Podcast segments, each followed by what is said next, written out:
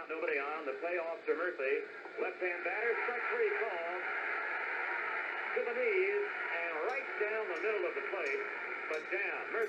three call. To the knees and right down the middle of the plate, but down. Murphy. Some games go on for a long time. This one's still going on in my mind. Renegade at third. Dempsey at second. Blew up with the backstop behind me. And a pasture in front of me.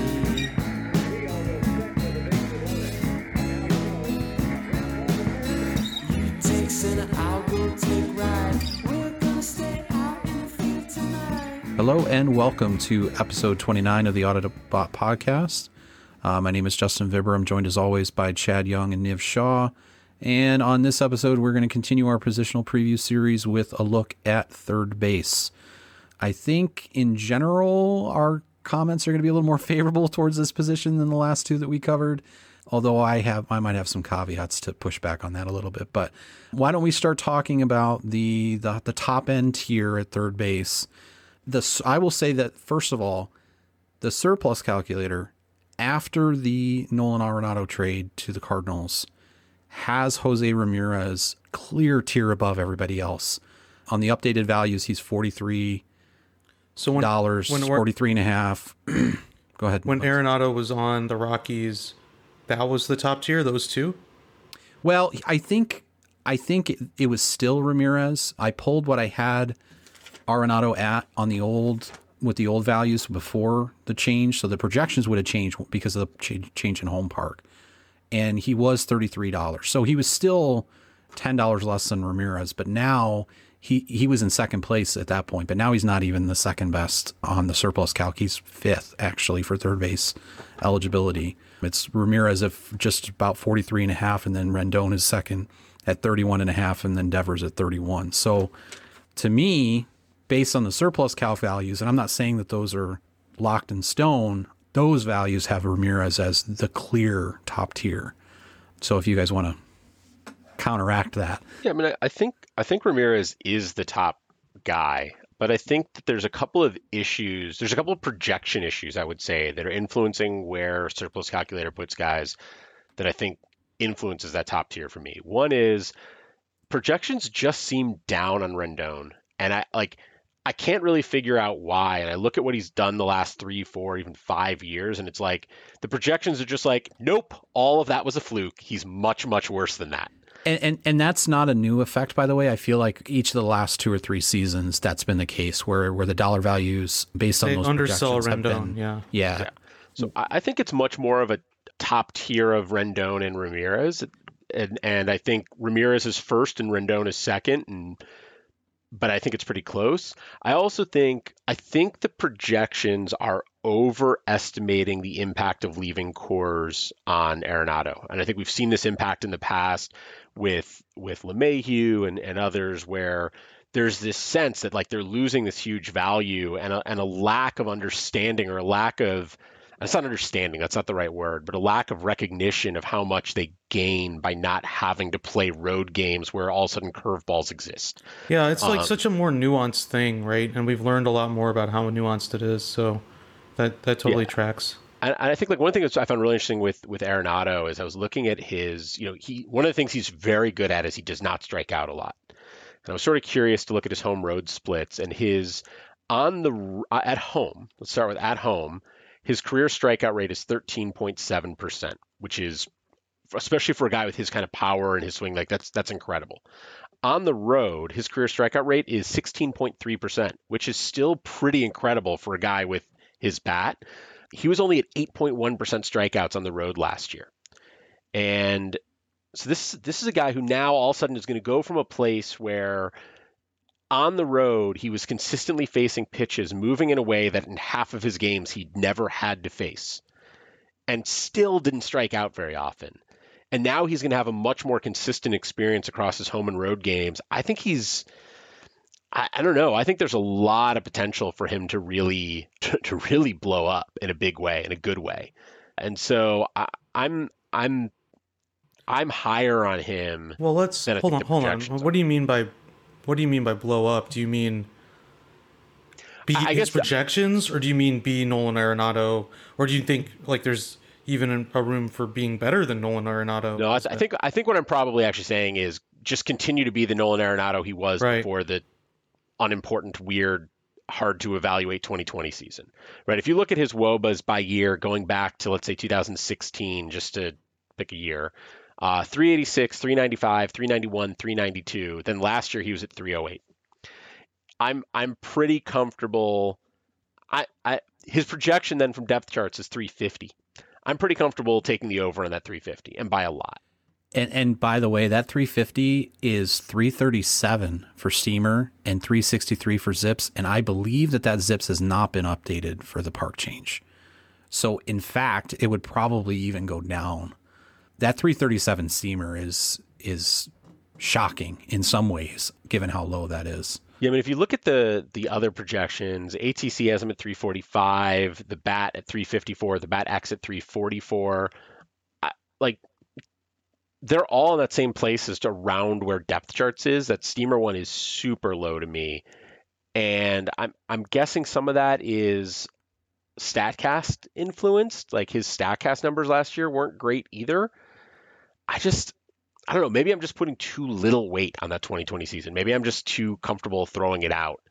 But I think Arenado played 2020 under weirder circumstances than most, given the trade speculation and everything else going on. Colorado was kind of a mess and he had to deal with all that. Like I just look at all that and it's like, I'm willing to give him a pass. And the beauty for me as a fantasy player is I don't even have to pay the full price of that 395, 391, 392 he put up 3 years before. I could pay for him to be a 360, and it's going to be potentially enough to win him at auction if people are looking at the projections and following that. And yeah, I don't know. It seems weird to me. I think he's more valuable than people are accepting. You bring up the weird short season in 2020, and we've talked about it a lot, but one thing I don't think we've talked about is when to ignore it or when not to ignore it. And I feel like if you were going to throw out the short 2020, he might be the perfect example of that, where you have a veteran who's been consistent for 6 years, is still not over 30, right? He's not even 30 years old yet. So we're not talking about somebody who's 37 and might be facing a cliff at any moment. He's not going to hit the wall. So that would be the one circumstance where if I were going to choose to just throw 2020 out completely, that might be, he would fit that model to me of a young veteran who was very, very consistent. And 2020 is just a crazy outlier right now when you look at his player page. So, yeah, I mean, I'm looking at his Savant page now, and it's, I mean, we're talking about 166 batted balls, 9 barrels. Like what? Like this isn't enough for me to change my priors. At least. No, not based on his entire career and all that other data that we have, which is the point, right? Like, and that's, it's a little surprising to see the projections so low on him, even with the park change, because they shouldn't be weighting 2020 that highly based on the smaller sample. But I think Chad's right. I think there's opportunity there to realize any sort of improvement above and beyond those projections closer to his career rate is just profit. And I don't know that it's, I think there's still risk attached to that because we don't know exactly what he's going to do now that he's not playing in Coors anymore. But I do agree with Chad that move is probably a little overblown. And just anecdotally, I don't really have any numbers or research to back this up. My impression when, I mean, I look at these projections every year, right? I mean, that's all I do is stick my face in Steamer and Zips and everything else.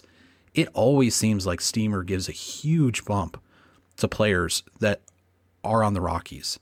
The hitters, I should say. The hitting players on the Rockies, even down to the prospect level.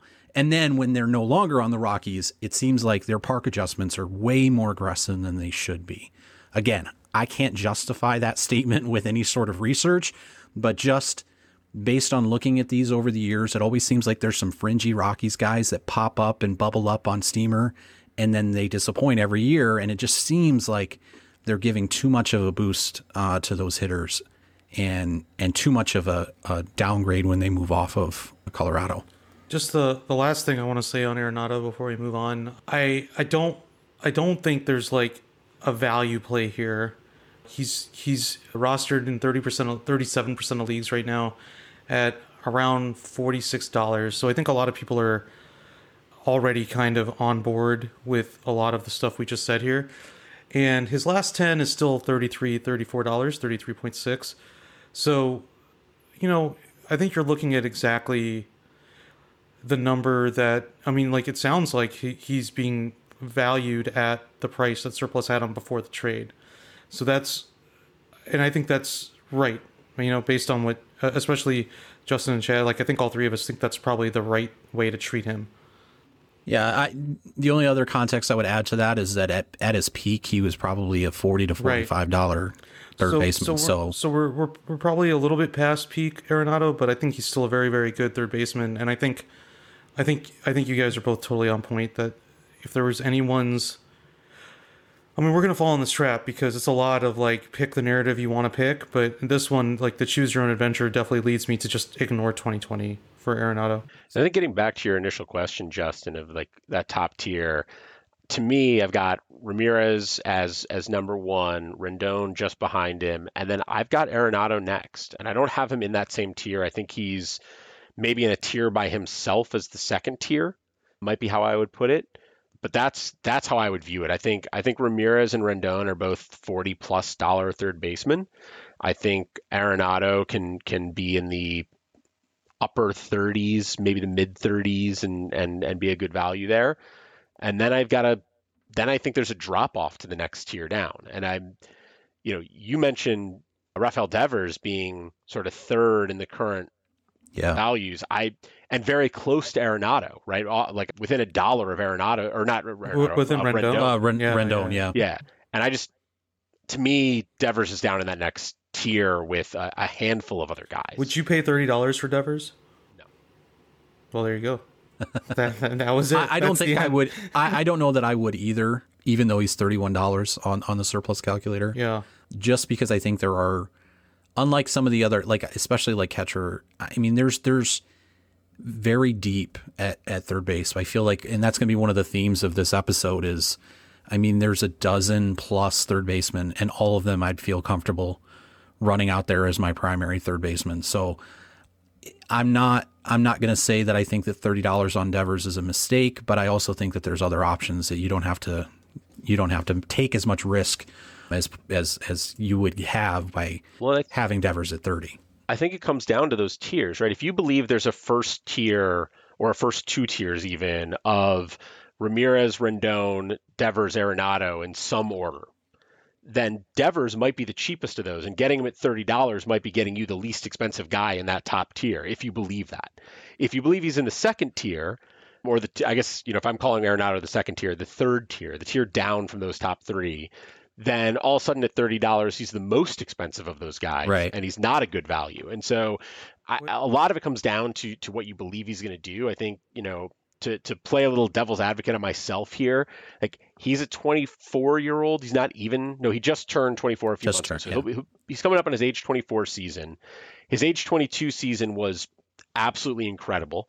And the reason I'm not a believer is because that age 22 season, 2019, the big difference there was his K rate dropped significantly. His BABIP was up a little bit, but not anything crazy for him. His home run per fly ball rate wasn't anything crazy for him.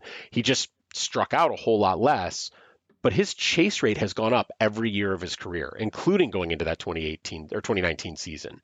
And I just see a guy who I think is going to continue to have strikeout problems. And those strikeout problems are not going to stop his bat from being valuable, but it is going to stop him from being the $35, $40 player that I think some people think he can be. Yeah, and I mean, and even in that short 2020 where we were just talking about Arenado, you could throw it out. I mean, Devers, his contact rate plummeted in and out of the zone in the short 2020. And you're right. Yeah, the chase rate is trending in the wrong direction as well. So it's tough. I mean, I think that the Ottoneu managers that are invested in Devers are doing so because of that potential. But I think that there are other third basemen with nearly as much potential that might not cost what Devers costs and might not have as much risk as Devers has. So, all right, let's move on then to start talking about our breakout picks. I'm going to let Chad start because, to be honest, I kind of sort of copied off of his notes that the two picks he had were sort of the first two names that I had in mind first. So I'm going to punt to Niv because this is like this is Niv's guy. This is my guy. Oh, okay. This is my guy. I didn't know that. So this is the thing. Chad and I have had a conversation about Alec Bohm going for about a year and a half, I think, at this point. Involved in some of our co-managed our co-managed team on 649, also in League One, where I had Alec Bohm for a couple of years and I had to trade him last year as part of a win now situation. I am super high on Alec Bohm. I think his skill set translates incredibly well. I think there's just like, I miss on a lot of prospects, but there's a skill set of like a high walk rate, a very specific kind of like contact power that Alec Bohm like checks all the boxes off, where I just like, This to me, it just looks like a surefire situation. He hit last year, right? Like he didn't crush the league, but he doesn't have to crush the league in his first year up. And I'm really high on Alec Bohm. I think there's like the problem in having him as our lead and our lead breakout, not our only breakout, but our lead breakout, is that he's not available in your league. Like he's not available, right? So even going into auction. So it's kind of unfair, but I'm really excited to see from a baseball perspective, like a baseball fan perspective, like I have a lot of friends who are Phillies fans, and this is going to be the one time that I will not be annoyed by them being excited by one of their players. Like, it's just, I'm excited for Alec Bohm too, man. I think he could be a really special player, and I'm really excited to see if he can put it all together. Yeah, and I think you look at him and you look at his scouting reports, and I've got him up on Fangraphs right now, where they've got that really nice prospect report at the top of the page now, which I love.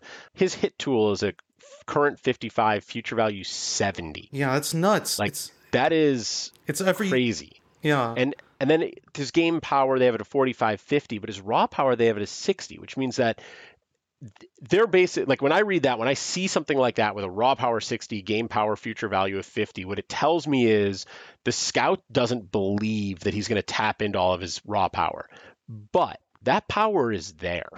Like right? Recognizes, and it could be tapped into. And so I look at a guy like that, and he seems like a guy, he's going to get on base at a high clip. His floor is high because he's going to get on base at a high clip and has such a strong hit tool. And honestly, the best part about it is that he doesn't have to anchor that lineup. He gets to bat sixth or whatever, right? Like or fifth. Like he doesn't have to. A lot of times, prospects like this come up and they're just put in. Well, you're our savior, you know. Like especially like given the pedigree and given like the history for Bohm, and. You know, they got Realmuto whenever, I guess he hurt his thumb, right? So there's the whole thing there. But and Bryce Harper in that lineup. And I mean, that he doesn't have to carry that lineup. Yeah. So Roster Resource actually has him hitting second this year. Which makes sense. I mean, that's like a strategically correct thing to do with a guy who walks that well. It seems a little weird to me only because you've got Bryce Harper, and I would. Like if I were building this lineup, I think I would have Harper in the 2 spot, Hoskins in the 3 spot, Realmuto in the 4 spot, and I'd worry about Bohm and McCutchen around them. But I might even let Bohm lead off, to be honest. Like he's got that kind of on base skill in right, that's for me. But regardless, I think he's going to hit somewhere in the midst of that very strong lineup. And man, I really, really like what he brings to the table. And we've had this conversation going for a year and a half, because at first I was sort of not convinced, mostly because I think the power wasn't really showing up the way I would like. But especially that 2019 season in you know, less than half a season in AA, he hit 14 home runs. And he started to unlock some of that power a little bit. And so now it's like, all right, well, if that starts to show up, he jumps up a level. And so he didn't quite show it in the majors last year, but it was 44 games. It was less than 200 plate appearances. Like let's give him some time and sort of see what develops. His hard hit rate was 46%, which is very good. His barrel rate was 9.5%, which could be better, but it's still very good. There's like enough positive things to take out of his short 2020 that you just see the potential, right? And yeah. It's not like the Devers, like just to contrast it with Devers real quick, like Devers showed us every, like not every negative, but like if you ever wanted to build a negative case against Devers, you look at his 2020 and it's all there. But Bohm actually kind of builds the positive case for Bohm with the way his 2020 went, even though it wasn't like glittery numbers, like bottom line numbers, right? Yeah. And just to be clear here, I am not saying by any means that given the choice between Bohm and Devers, I would take Bohm. That's not, like, for me, that is not the case. Right. Given the choice of Bohm at the price I think I'm going to have to pay for Bohm versus Devers at the price I think I'm going to have to pay for Devers, I'll take Bohm. Right. And Bohm is less than $10 in a lot of leagues. So that at that price, I think there's serious breakup potential. Yeah. The other name at third base that I think it falls into a similar space as Bohm is Ke'Bryan Hayes. It's really hard actually not to compare these two, given that they are both third basemen who came up last year in the state of Pennsylvania and surpassed expectations with BABIPs over 400. Like there's a lot of similarities there from that regard. But and actually they both have pretty strong hit tools. The skills are a little bit different. And I think the big advantage Hayes has over Bohm is his defense will keep him in the lineup. If Bohm struggles, I don't think the Phillies are going to send him down at this point. I think it's pretty unlikely, but it's not impossible, depending on how badly he struggles and what they think he needs. Hayes he's in the lineup, and he's going to be in the Pirates lineup until they trade him for mediocre pitching. What's very interesting to me about this whole conversation of Bohm and then the mention of Hayes is I was just like Niv last year. I was all in on Bohm. I really... In some ways, Hayes was an afterthought for me. I had Bohm on many more rosters. I don't believe I had Hayes on any rosters. I have to say right now, as we talk about this breakout section of the episode, I'm all in on Hayes versus Bohm. He was a higher average exit velocity than Bohm last year. He had a less of a barrel percentage than Bohm, but he lifted the ball more. He was at 7% launch angle, 7.4 versus Bohm at 4.8. So he's getting more lift, which is important. You want to be closer to 20% to maximize, the home runs, or not percent, but the 20 angle. He had a higher sweet spot percentage. He had a higher expected WOBA per Statcast. So to me, I think I flipped around. Like, to me, last year, Hayes was a blind spot. But that's on how many pitches, right? Or how many batted ball events? Yes, 65 for Hayes and 126 for Bohm. That is completely granted. But I think the argument that I would make is that going into last year, Hayes and Bohm, I think, were both, in terms of prospect ranking, very similar. And if anything, Bohm might have been a little lower. I was more attached to Bohm because he sort of fit that classic analytical profile of good numbers and those unsexy plate discipline characteristics that sometimes get underappreciated from the prospect community. So I was a little more focused on Bohm than I was Hayes. And now I feel like Hayes showed that he had just as good a bat as Bohm, at least in that small sample. And yes, that is a given. Absolutely, the sample is small.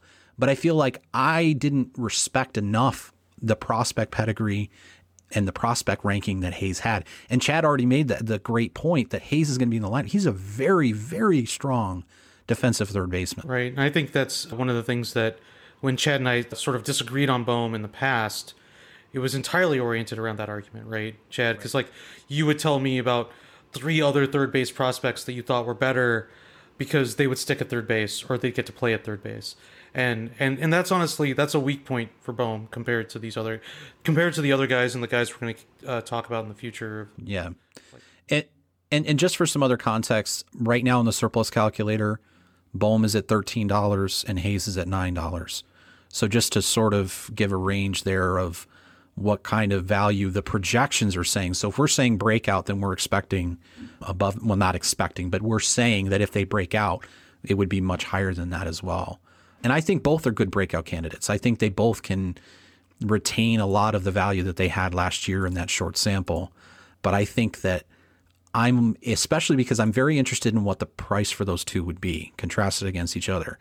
I would probably just roster whichever one I could get cheaper. And I think that's going to be Hayes. I could be wrong about that. I didn't look at what their average salaries are or their last 10 ads. From a trade perspective this winter, because Niv mentioned this before, like, we said it with Bohm, and it's true with Hayes. Like, you're not going to get them at auction. Maybe in a first-year league, obviously in a first-year league. But other than that, you're not going to get them at auction. I think somebody caught a $3 Hayes in one of my leagues, or maybe I was looking at something. So Bohm, but in trade talks, I found that they were almost equally hard to acquire. Like when I talked to someone, when I would have trade talks with somebody who rostered either one of them, it was basically, I've got my third baseman for the foreseeable future. This guy is going to be a top 10 third baseman from here on out. Why would I trade him?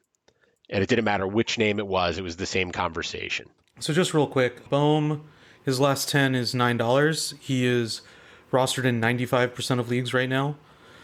This is being recorded on February 19th, so we just really have only had a few drafts. So that is just to contrast, Kris Bryant is 37% of leagues, right? Like, so it's a 95%.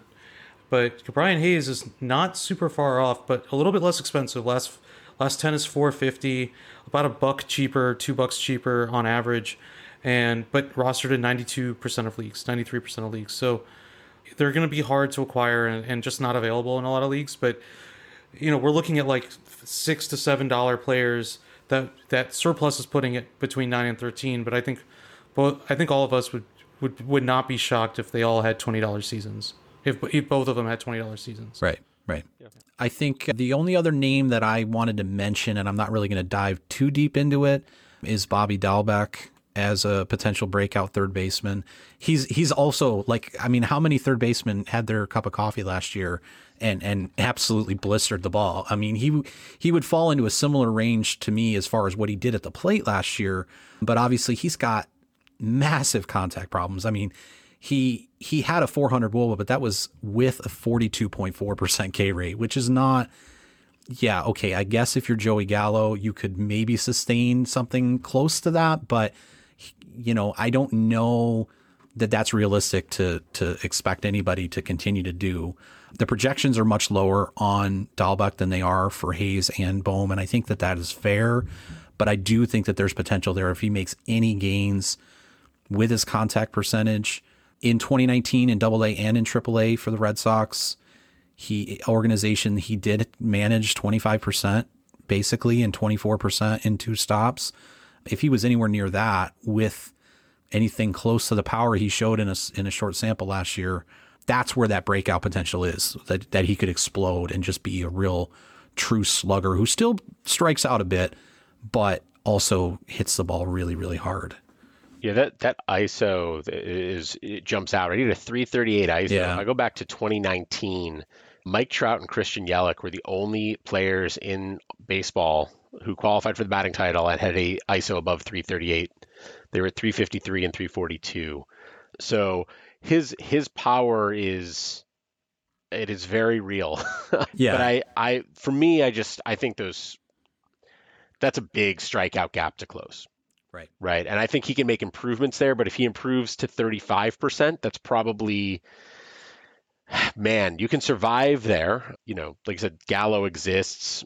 Miguel Sano survives around there, but man, it really caps upside for him, I think. And I'm not sure I'm ready to just assume he's going to maintain league leading power. I think it's more, my big concern with him is that the strikeouts get a little bit better, but the power gets a lot worse. And he ends up back in AAA. The other complicating factor for Dalbec is he's probably not going to play a lot of third base this year either. I mean, he's probably going to be their starting first baseman unless Devers is hurt. I don't know. I mean, maybe 5 games isn't a huge barrier to hit in order to retain eligibility for next year, but I think there's a lot more risk that he's a first base only next year. And it doesn't. I will say I don't think it changes the conversation drastically, losing third base eligibility and having only first base, but it does make a difference. So that's another aspect where I'm a little less enthusiastic about Dalbec because I think he's probably a first baseman long term. I think if you have him on your roster and you are thinking you're going to use him at third base next year, you should change your assumptions. Right. Because Devers is going to play every day unless he gets hurt. And if he does get hurt, I don't think Dalbec is next in line for that position. No, they may shift some other guys around to do that. Yeah, I agree. So I think the other breakout name that I think we have to mention is Vlad Guerrero Jr., who is a different kind of breakout because he's still being paid a lot more in Ottoneu leagues than those three guys are. But there is still a MVP caliber, best in baseball type bat that exists in Vlad Guerrero.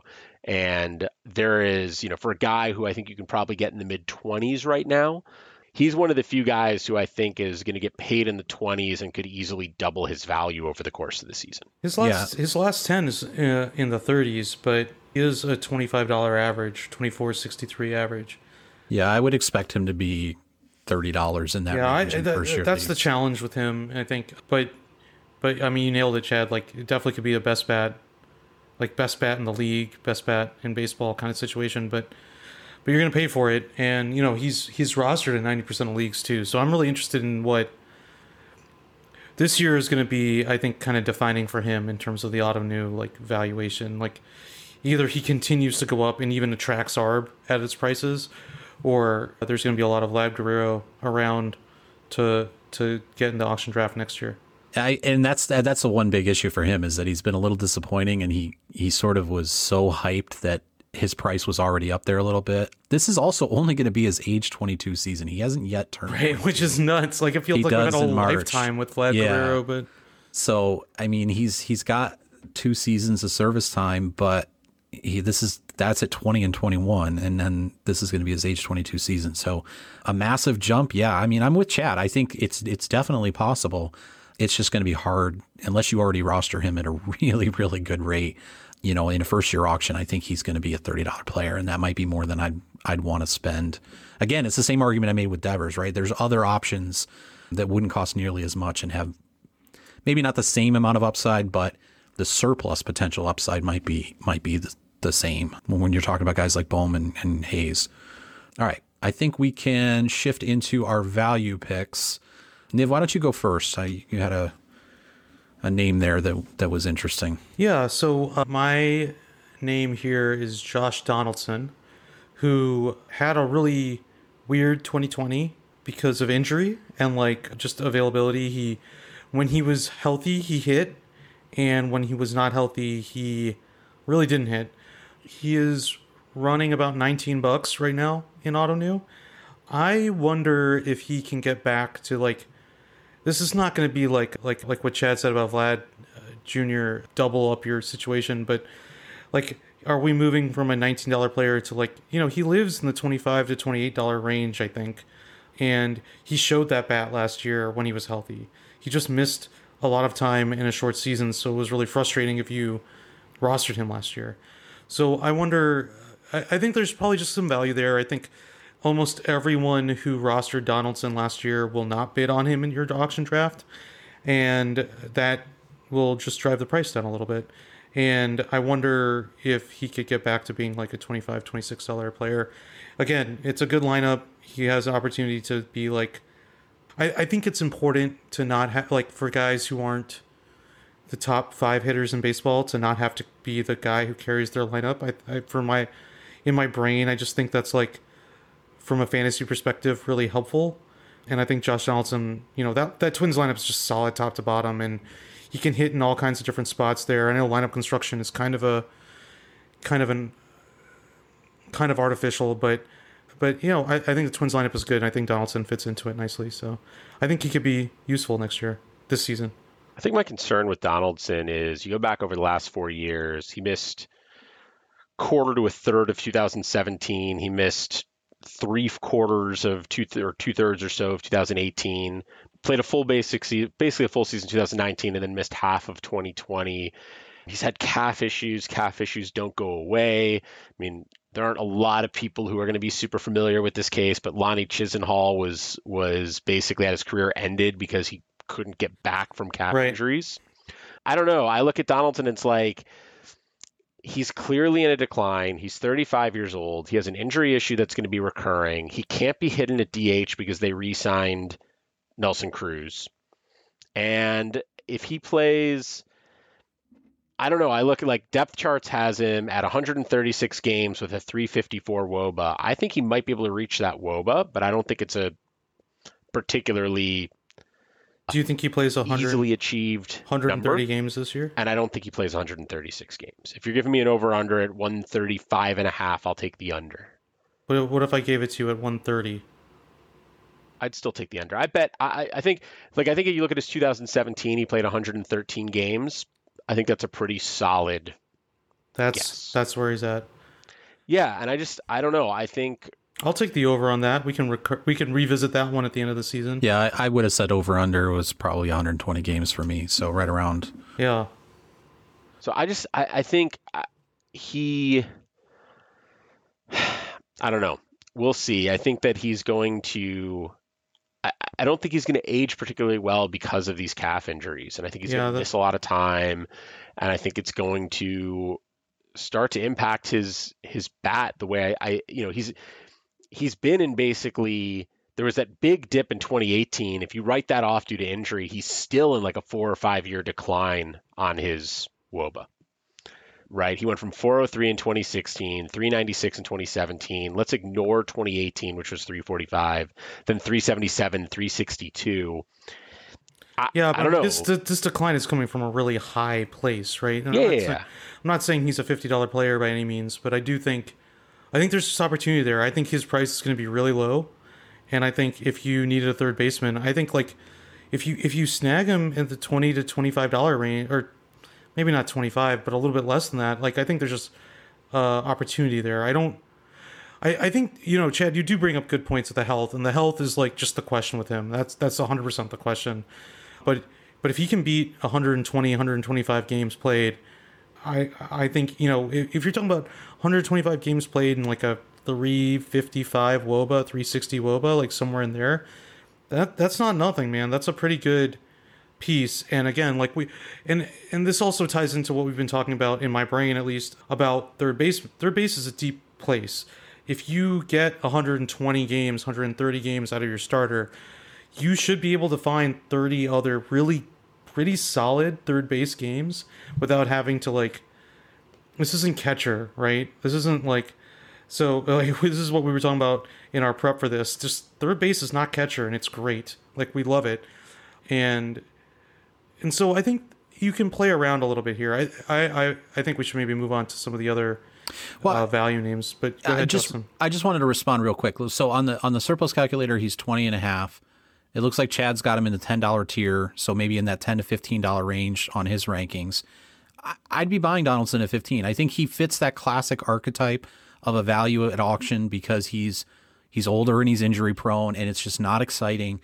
And yeah, pay attention to that price. If he creeps up to $20, I'd probably say no, but I don't think he's going to cost that much. And I think if you're like Niv said, you can mix and match at third base. So even if he only gives you 110 games, that's not the end of the world. If he's doing it at 365 WOBA, that'll play even at 110 games. It doesn't hurt as much.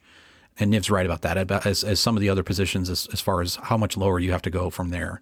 I want to write it down next to who was this other one we had? Next to Gary Sanchez, right? Keeping your Gary prediction Sanchez notes. Yeah. I'm going to put 120 games over-under on Donaldson. Okay. We can revisit that. We'll see how we do on those and how many of those we get close on. Okay, let's move into some other picks for value. The one name that I wanted to mention is Eugenio Suarez. Sort of a forgotten man, I feel like, at the position. And I know that some of it is he didn't have a very good 2020, but I think the skills were still there. It was he had a 214 BABIP, which is obviously very low. His contact rate was a little bit worse. He walked more. The ISO was still 268. So I think that he's still mostly the same guy he's been. And the years before 2020, he was a 381 in WOBA in 2019, a 376 in 2018. He's only projected for the depth chart projections at 344. I think that's too low, but he's still a $20 player on the surplus calc. He's basically tied with Josh Donaldson, but I think he has more upside, and I don't know that he's going to cost more than I think he's worth. So I think he's a value pick as somebody who's sort of forgotten at the position right now. I did an article over at Pitcher List called Hiding in Plain Sight, just about guys who had really good seasons that were masked because their first couple weeks were terrible. And what I was sort of trying to get at with that was, you know, there was no real spring training. Are there guys who just needed some time to get their swing in shape against live pitching? Through August 13th, Suarez had a 250 WOBA, which is obviously not good, to say the least. The Reds then had their COVID outbreak and they had a few days off and they didn't play. They came back with a doubleheader on the 19th.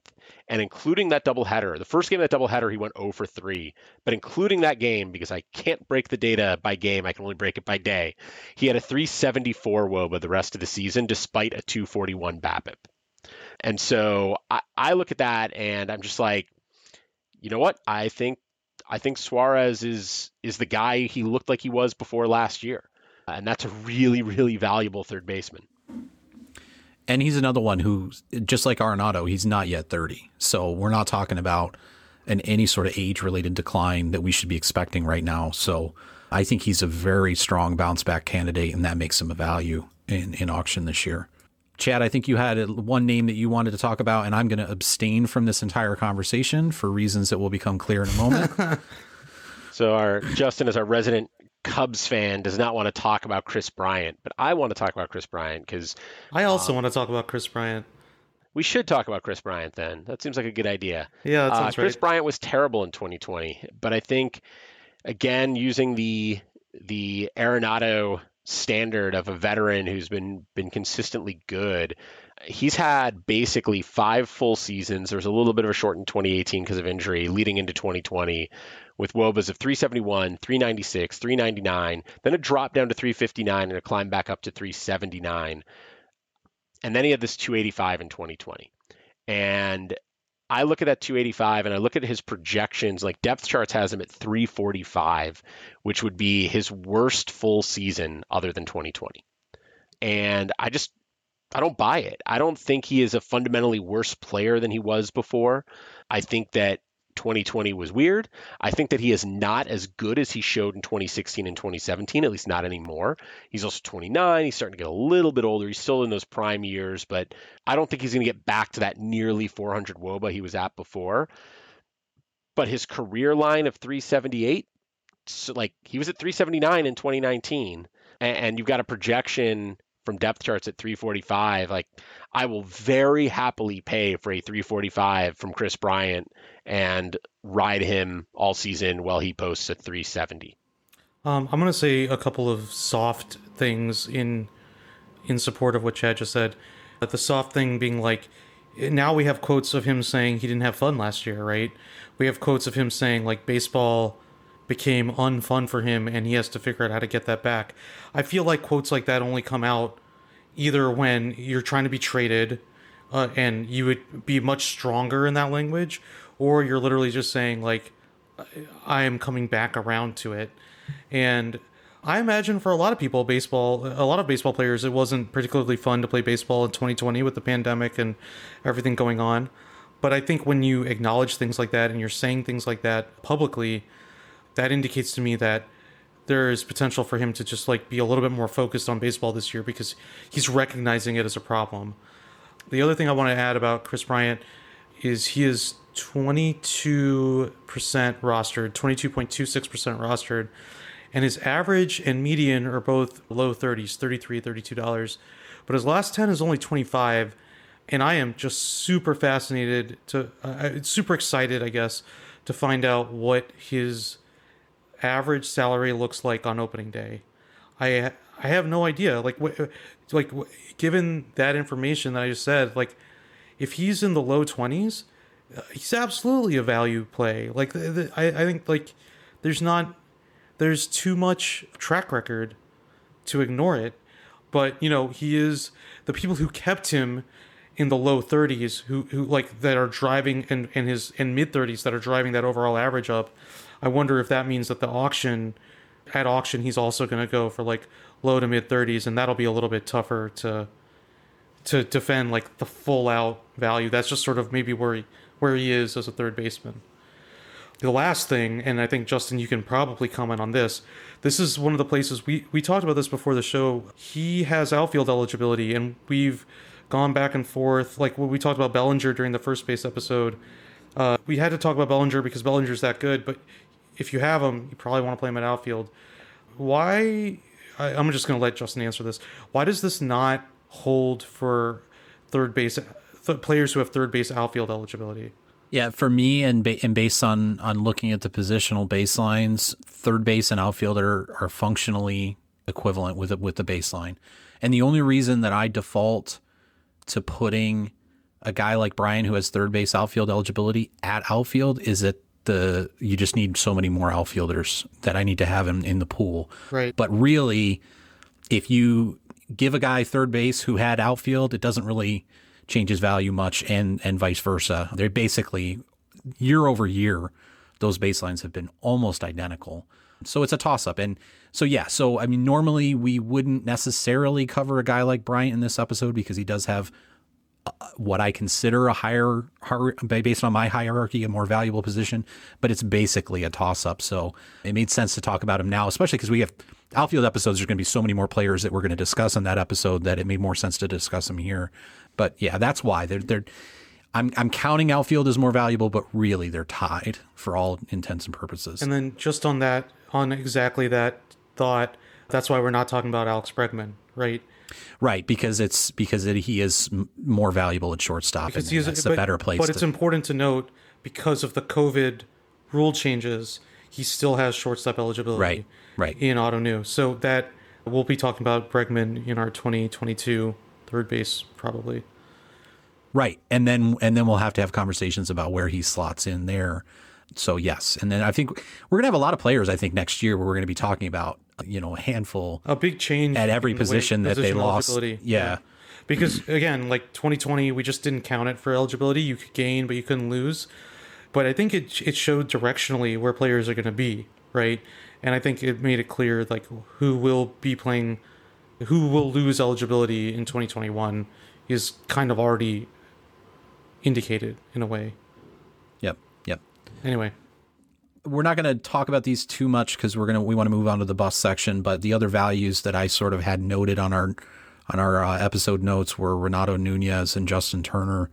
Again, Nunez maybe a little bit more upside just because he's a little bit younger. But both of those players, I think, are players that I would expect at auction to not cost as much as they should. So they're guys that I'm paying attention to scoop. The Tigers signed Nunez, right? And I think that's just like a great play for them. And that's one of those situations where, in general, you want to roster players that are on better teams because they're going to get more times through the order. You know, they're going to accumulate more plate appearances because the offense is better, so they're getting up to the plate more often. But the other side of that coin is that players on bad teams are going to get a lot of run, especially if they're in sort of a rebuilding cycle. Like no one's taking Nunez's spot in the lineup. Well, I don't think 100%, right? Because I think Nunez. Okay, well, go ahead, Chad. Go ahead. Yeah, I think if you look at Nunez and the Tigers, they've got Candelario, they've got Paredes, they've got Torkelson coming for a corner spot sometime soon. Like, I actually think they're getting crowded, and I think that they're going to get crowded there in a way that unless Candelario falls off, right? Candelario or Nunez. If I had to bet on one of those two, I would bet Nunez every time. That may be a fair bet. I'm not here to compare them necessarily. I'm saying those are the two who potentially become the odd man out, right? If Torkelson and Paredes establish themselves, those guys are the future. Right. Those guys are the guys the Tigers are going to default to if they can. And if those two guys claim two spots, then you've got a DH spot left, maybe. No, you've got Miggy in the DH spot. So at least for now, I know we're going to talk about Torkelson in a minute, but. Well, okay, I'm going to just save the Torkelson thing for a second. Let's come back to that, and let's talk a little bit about... Do you want to talk about Justin Turner at all? Is there anything you want to say about him? Really not a whole lot. Like, he's been a value for the last couple of years where he just, you know, doesn't go for as much as I expect him to at auction. So I think that's going to continue. He's getting older, and yes, there are those risks associated with that, but re-upping with the Dodgers, we know what we're going to get with Justin Turner, so I think it's a safe value pick in that tier that he's in sort of that... On the surplus calculator, $16. So I think in that range, I roster him in a lot of places because of that very reason. That because I'm price sensitive and I'm getting guys that I think are at a discount, and I think Turner's going to continue to be that kind of player. So Let's move on to our bust picks, and then we'll circle into prospects where we will definitely be discussing Torkelson. I'm going to let you go, Chad, because I really just sort of piggybacked off your pick because I didn't have a better idea. So, yeah, I just think we know who Yoán Moncada is, and I think he's not who he looked like in 2019. I think he's been a relatively consistent low 30 strikeout. He walks a decent amount, 10 to 12%. He hits the ball hard when he hits the ball, but he strikes out a ton, and his hard hit and barrel rates are more good than great. And so I think he's just, the ceiling's not that high and the floor is pretty low. And I am just straight up out on Moncada. I would be very surprised if I end up rostering him anywhere, only because I legitimately think he's like a $4 or $5 guy. And I know there are people out there who think he's a $20 guy. And I think he's going to go for $15, $20 in a lot of places. And I'm just not interested. He'll certainly go into like $6, $7, $8 everywhere. And I won't pay that for him. I think he's probably in most leagues in a new first year league would probably be $15. I mean, maybe that would be my over underline for where he's going to go. He's $9 on the surplus calculator. That seems about right to me. I'm maybe not quite as low as Chad on him just because I think he does have, again, I mean, sometimes I fall back on that.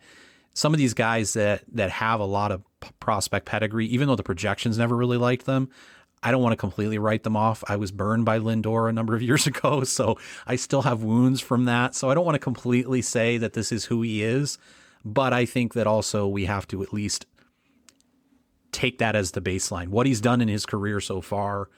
And in this case, it's a 335 weighted on base, and the depth charts projections are at 330. So a little less than his career average. I'd probably put the over under at right around that career average of 335, maybe slightly higher.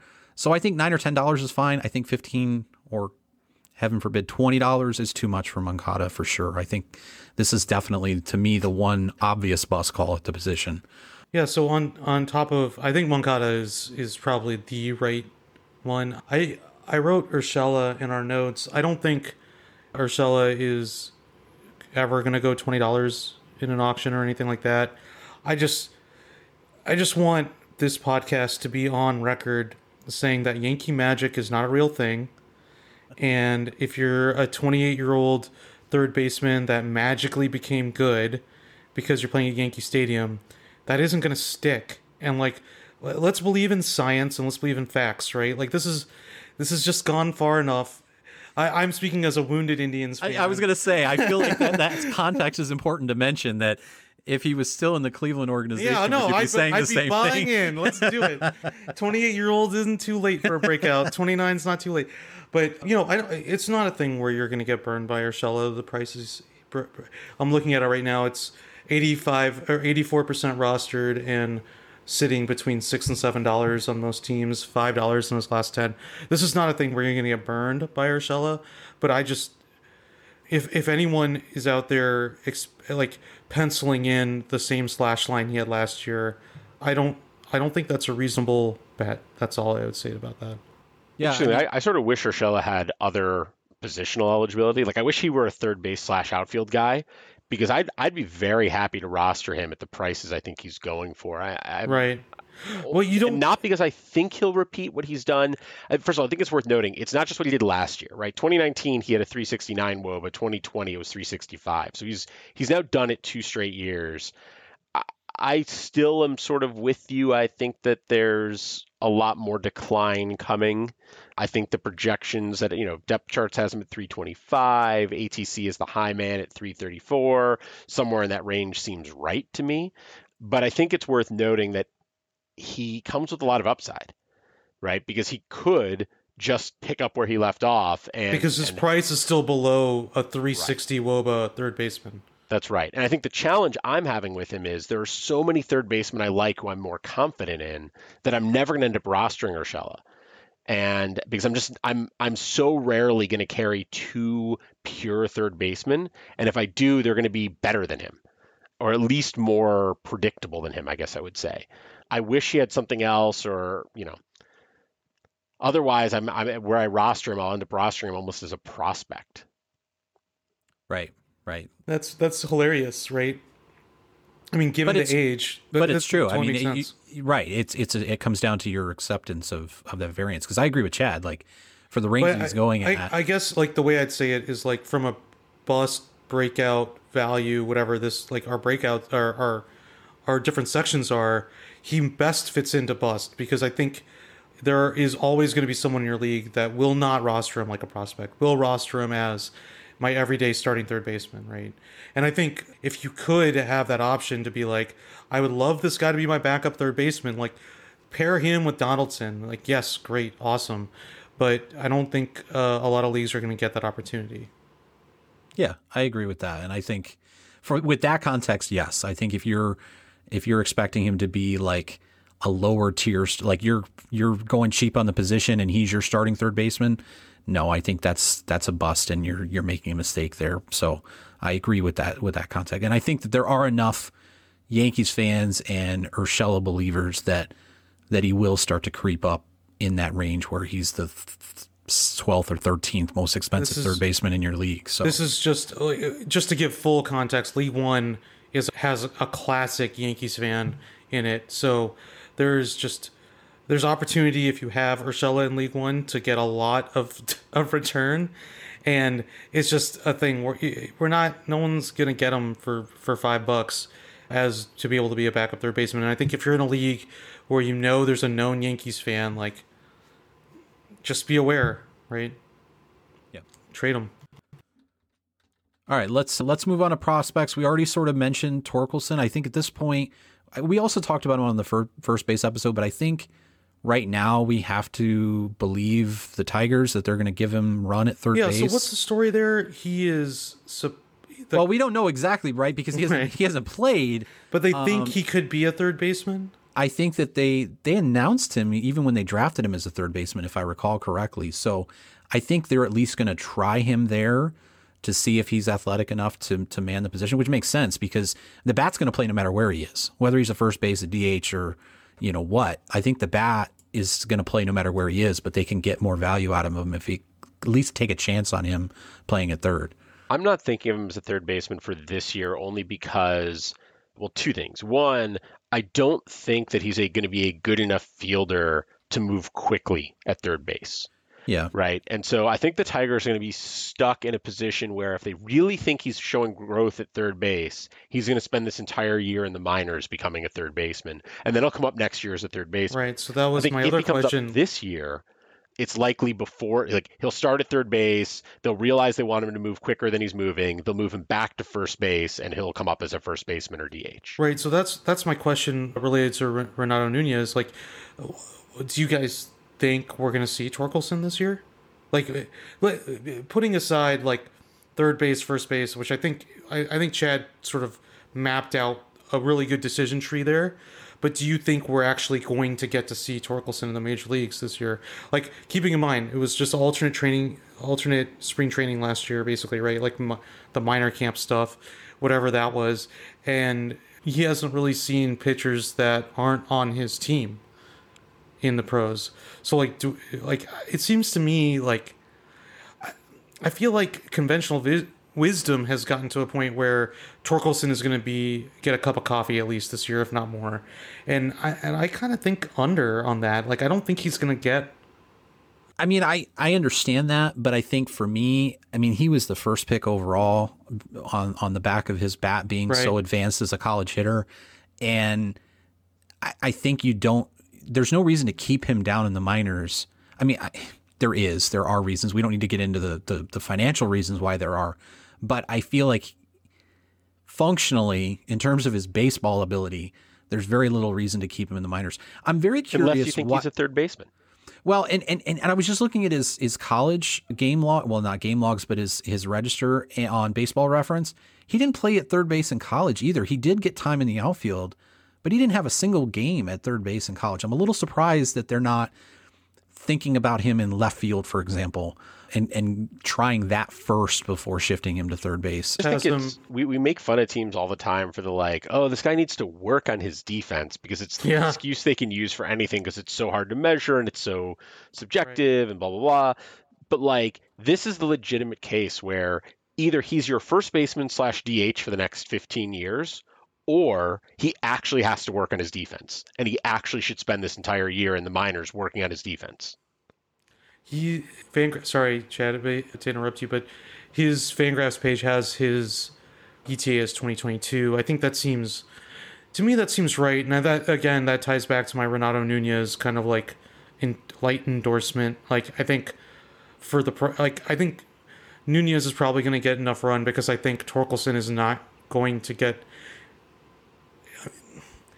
He's 22 years old, or he'll be his 21 and a half year. Like, it just seems a little early to throw him to the wolves, especially given the bat is good and you can like just let him start in high A and get to Triple A in 1 year, right?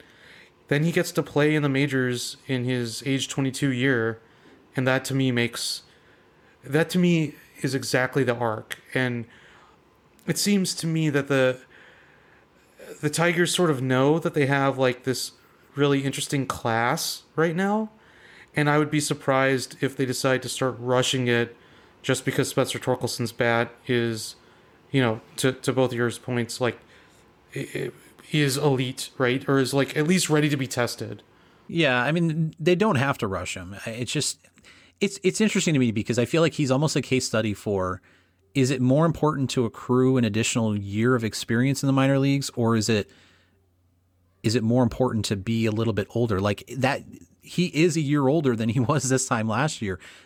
Does that physical maturity, does that make a difference? Does the fact that he was, you know, getting a lot of instructional time, even though he wasn't playing live games, does that matter? And we don't know the answer to that question, but yeah. I feel like maybe it matters more than we think it does, that he's not going to need a full season in the minor leagues, even if he's trying to learn a new defensive position. I think that a 2022 ETA is fine. I think that's appropriate as like an over-under. I would agree with that, but I think that there's a very real chance that he's up this year and even potentially playing third base. It's more likely that he plays enough third base in the minors that he gains eligibility. And then if he gets called up, maybe he's getting first base and DH time because they just want to get the bat in the lineup, and they're not going to monkey around anymore with, you know, having him learn the position live in the major leagues. But I don't know. This entire fact of these players. I mean, he was the number one overall draft pick as a college player. Normally, that's a player that we would be talking about him debuting this year, no doubt. You know, with a full minor league season, it's just right. Losing 2020. I'm trying to remember if there was an article I read that said that, you know, there's two ends of the spectrum where the players that are really hurt by that lost season. It's the really young players that are far away, and it's the closer ETA players that really just need a little bit of time. They're not going to get to graduate on opening day. Right. So I don't think anybody knows for sure exactly what's going to happen with that class of player. But you guys humored me on Torkelson, but I think there are two other third base prospects that come in ahead of Torkelson. Yeah, and I think Chad is going to be very excited to mention one of them. I'm just going to let Chad do it, even though I'm the same homer that Chad is. We'll blame Chad for the homerism. Niv gets a pass. I get a pass for reasons we don't need to. Well, I'll take the ball because that's fine, because this guy is going to be legitimately good, so it's okay. Yeah, I am excited. Okay. Here comes the confidence. No, I'm a big fan of Nolan Jones. I think a little bit like the conversation we were having about Alec Bohm before. He's a guy who gets on base. He gets on base in a different way. He's more of a traditional three true outcomes kind of guy where he walks a lot. He actually doesn't strike out a ton, but he strikes out a little more than Bohm does. But he controls the zone very well. He swings at what he can swing at. Or what he can hit. He makes really good hard contact. His raw power rates out at a 70 per Fangraphs. Game power is still 50, 65, but like that was 2 years ago, so who knows where it is now. But he's a guy who I think is going to come up and post high on base percentages, driven by a high walk rate, and hit a lot of home runs. And I think he's going to, when he makes contact, it's going to be loud. I think he's going to strike out a decent amount. And so the big question will be how does he handle controlling those strikeouts? But I'm super intrigued by what he brings. I think the context for the Alec Bohm conversation before was a lot of it was in relation to Nolan Jones, right? Like we were, and I think there's a similarity there that's exciting or whatever. And when Chad and I were going back and forth, especially in the team we co-managed in the most previous season, you were really a supporter of Jones versus Bohm. And I imagine that's because of the glove. Like, I think that was, like, where we landed on that. Like, not because of the glove purely because he's a defensively great third baseman, but because he's going to stick at third base in a way that, like, when we were in 2020 and there was an NLDH, we weren't 100% sure Bohm was going to be a third baseman. Yeah, part of it's that, although I think Jones is probably likely an outfielder at this point, just given the makeup of the organization. But his end game, for sure. Yeah. But I think the bigger thing for me is I will bet on plate discipline over a hit tool. And I think that's the difference between them, right? Is Bohm is a little like Bohm has decent plate discipline. Just a little bit more. Yeah. He's more hit tool. He's more sort of a Michael Brantley type, to use another Cleveland guy as an example. And I think I'm more willing to bet on a guy who really has a good sense of the strike zone, maintaining that when they get to the majors and still being able to read pitches, still being able to make the right decisions in the batter box, than I am on a guy who's mostly hit tool, being able to translate that hit tool to major league pitching.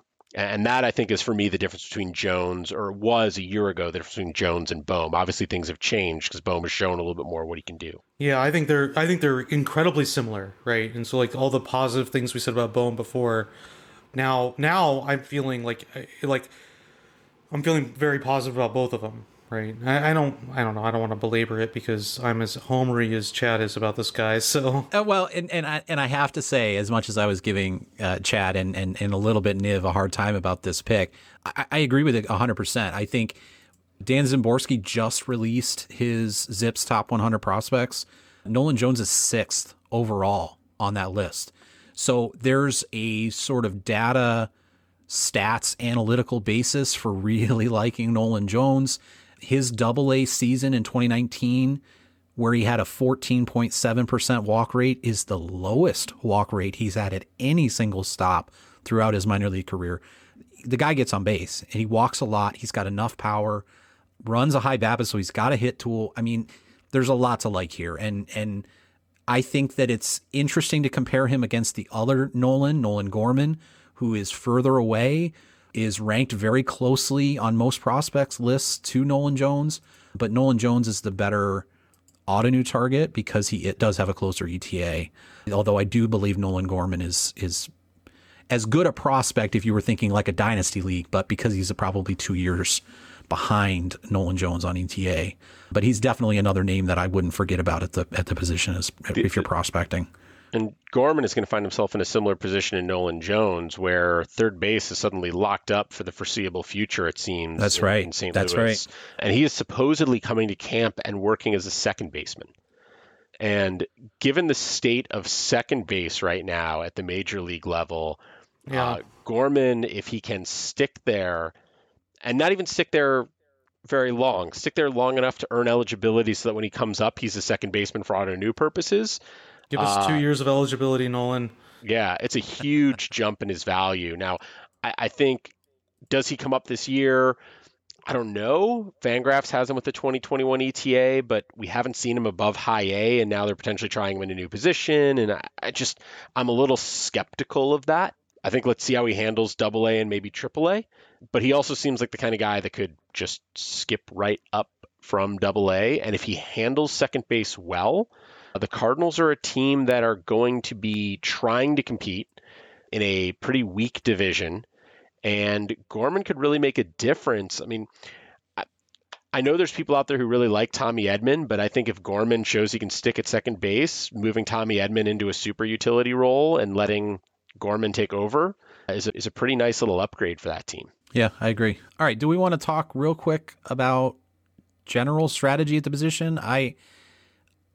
For me, I feel like the last couple of years, I've found myself in a position where I've had two mid-tier third basemen on my roster, one who's obviously starting at third base, and then the other one is slotting in as my everyday utility. I think that's just a function of sometimes me liking the values at the position. We've been talking about how deep it is all episode, but I think Chad mentioned this earlier. Another thing that I definitely do is I'll have one third baseman who's my primary, and then the backup is somebody who has a eligibility somewhere else, whether that's JD Davis or DJ LeMahieu as an emergency backup third baseman or something like that. I think that's another very viable option where you have one third base only, and then you have a couple other guys who have split eligibility that can move over there if you need them to. Yeah, and I think part of the reason there's decent values at third base is because most people don't carry multiple third basemen. Like, I think it's very easy to just find your guy, and there's so many that everybody has a third baseman. They're like, yeah, I don't need someone else. I'm really happy with this.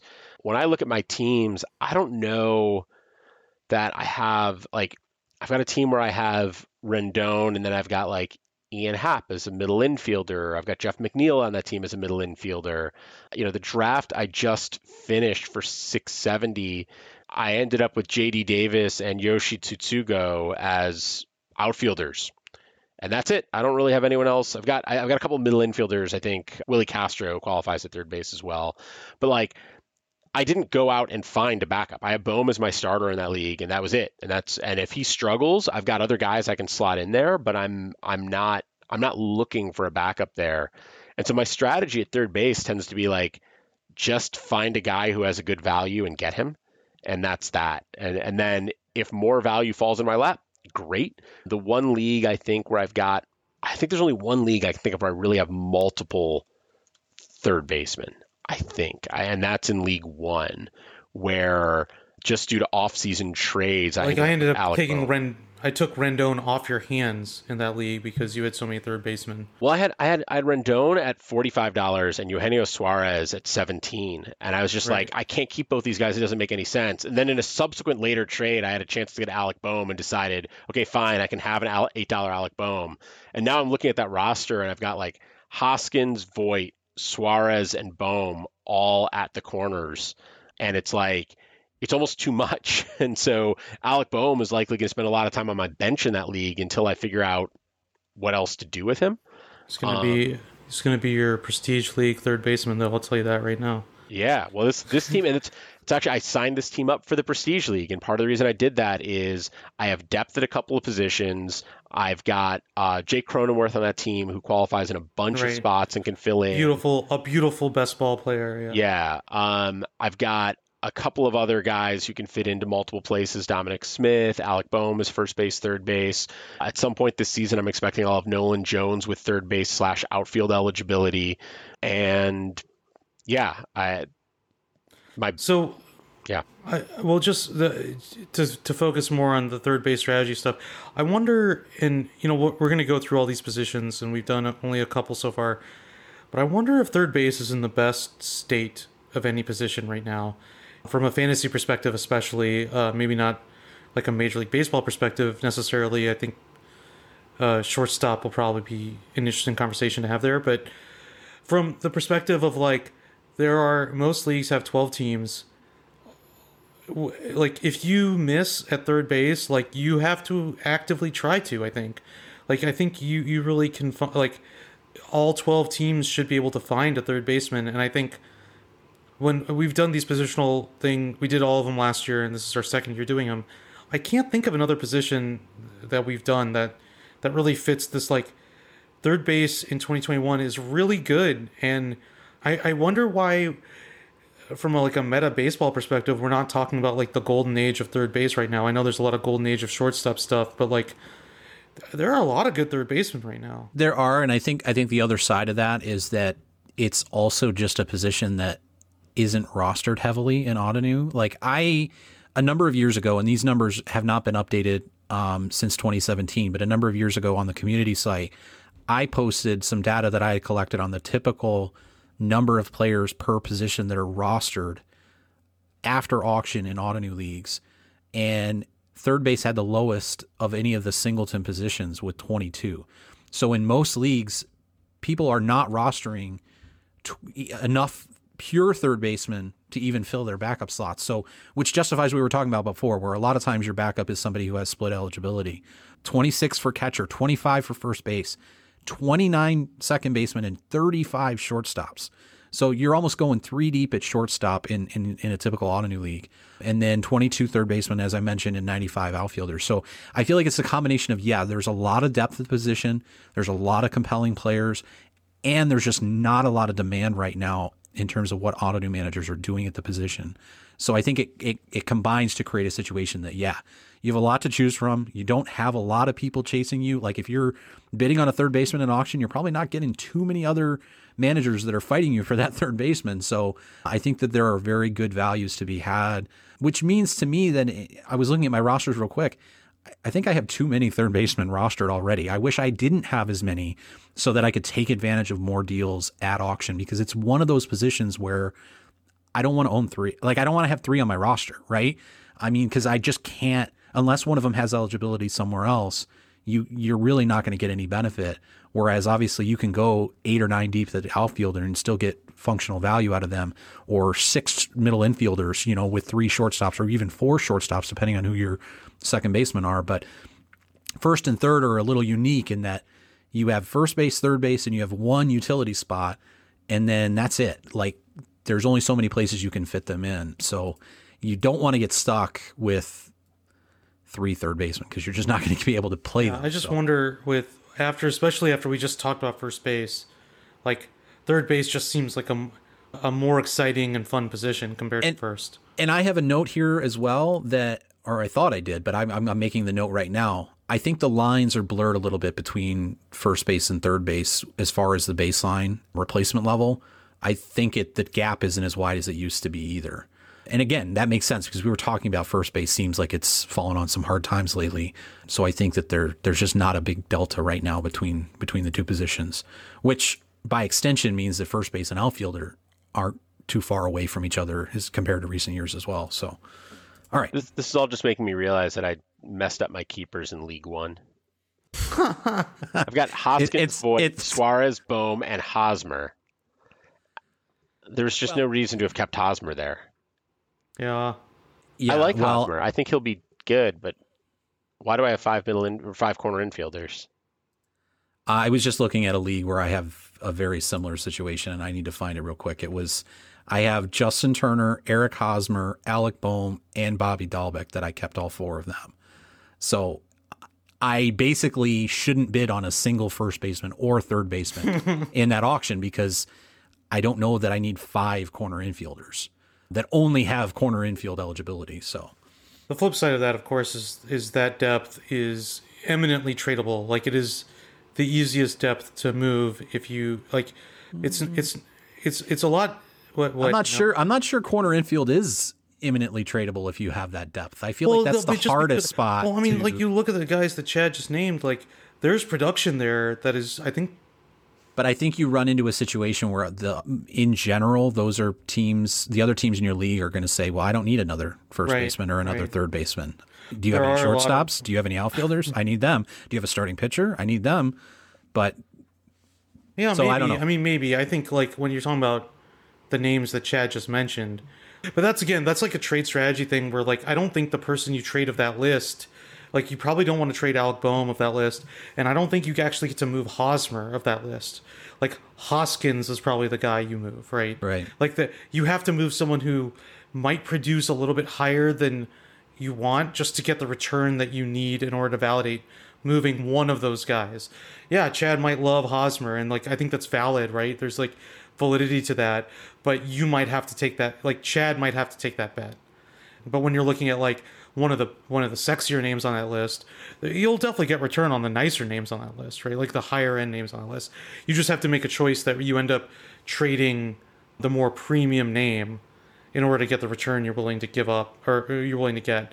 Because like Hosmer is definitely going to get the response from at least 8 people in League One. That is, I don't need Hosmer, man. Right. But Hoskins won't get that response, even though the production delta and the value especially may not be the way people think it is between those two.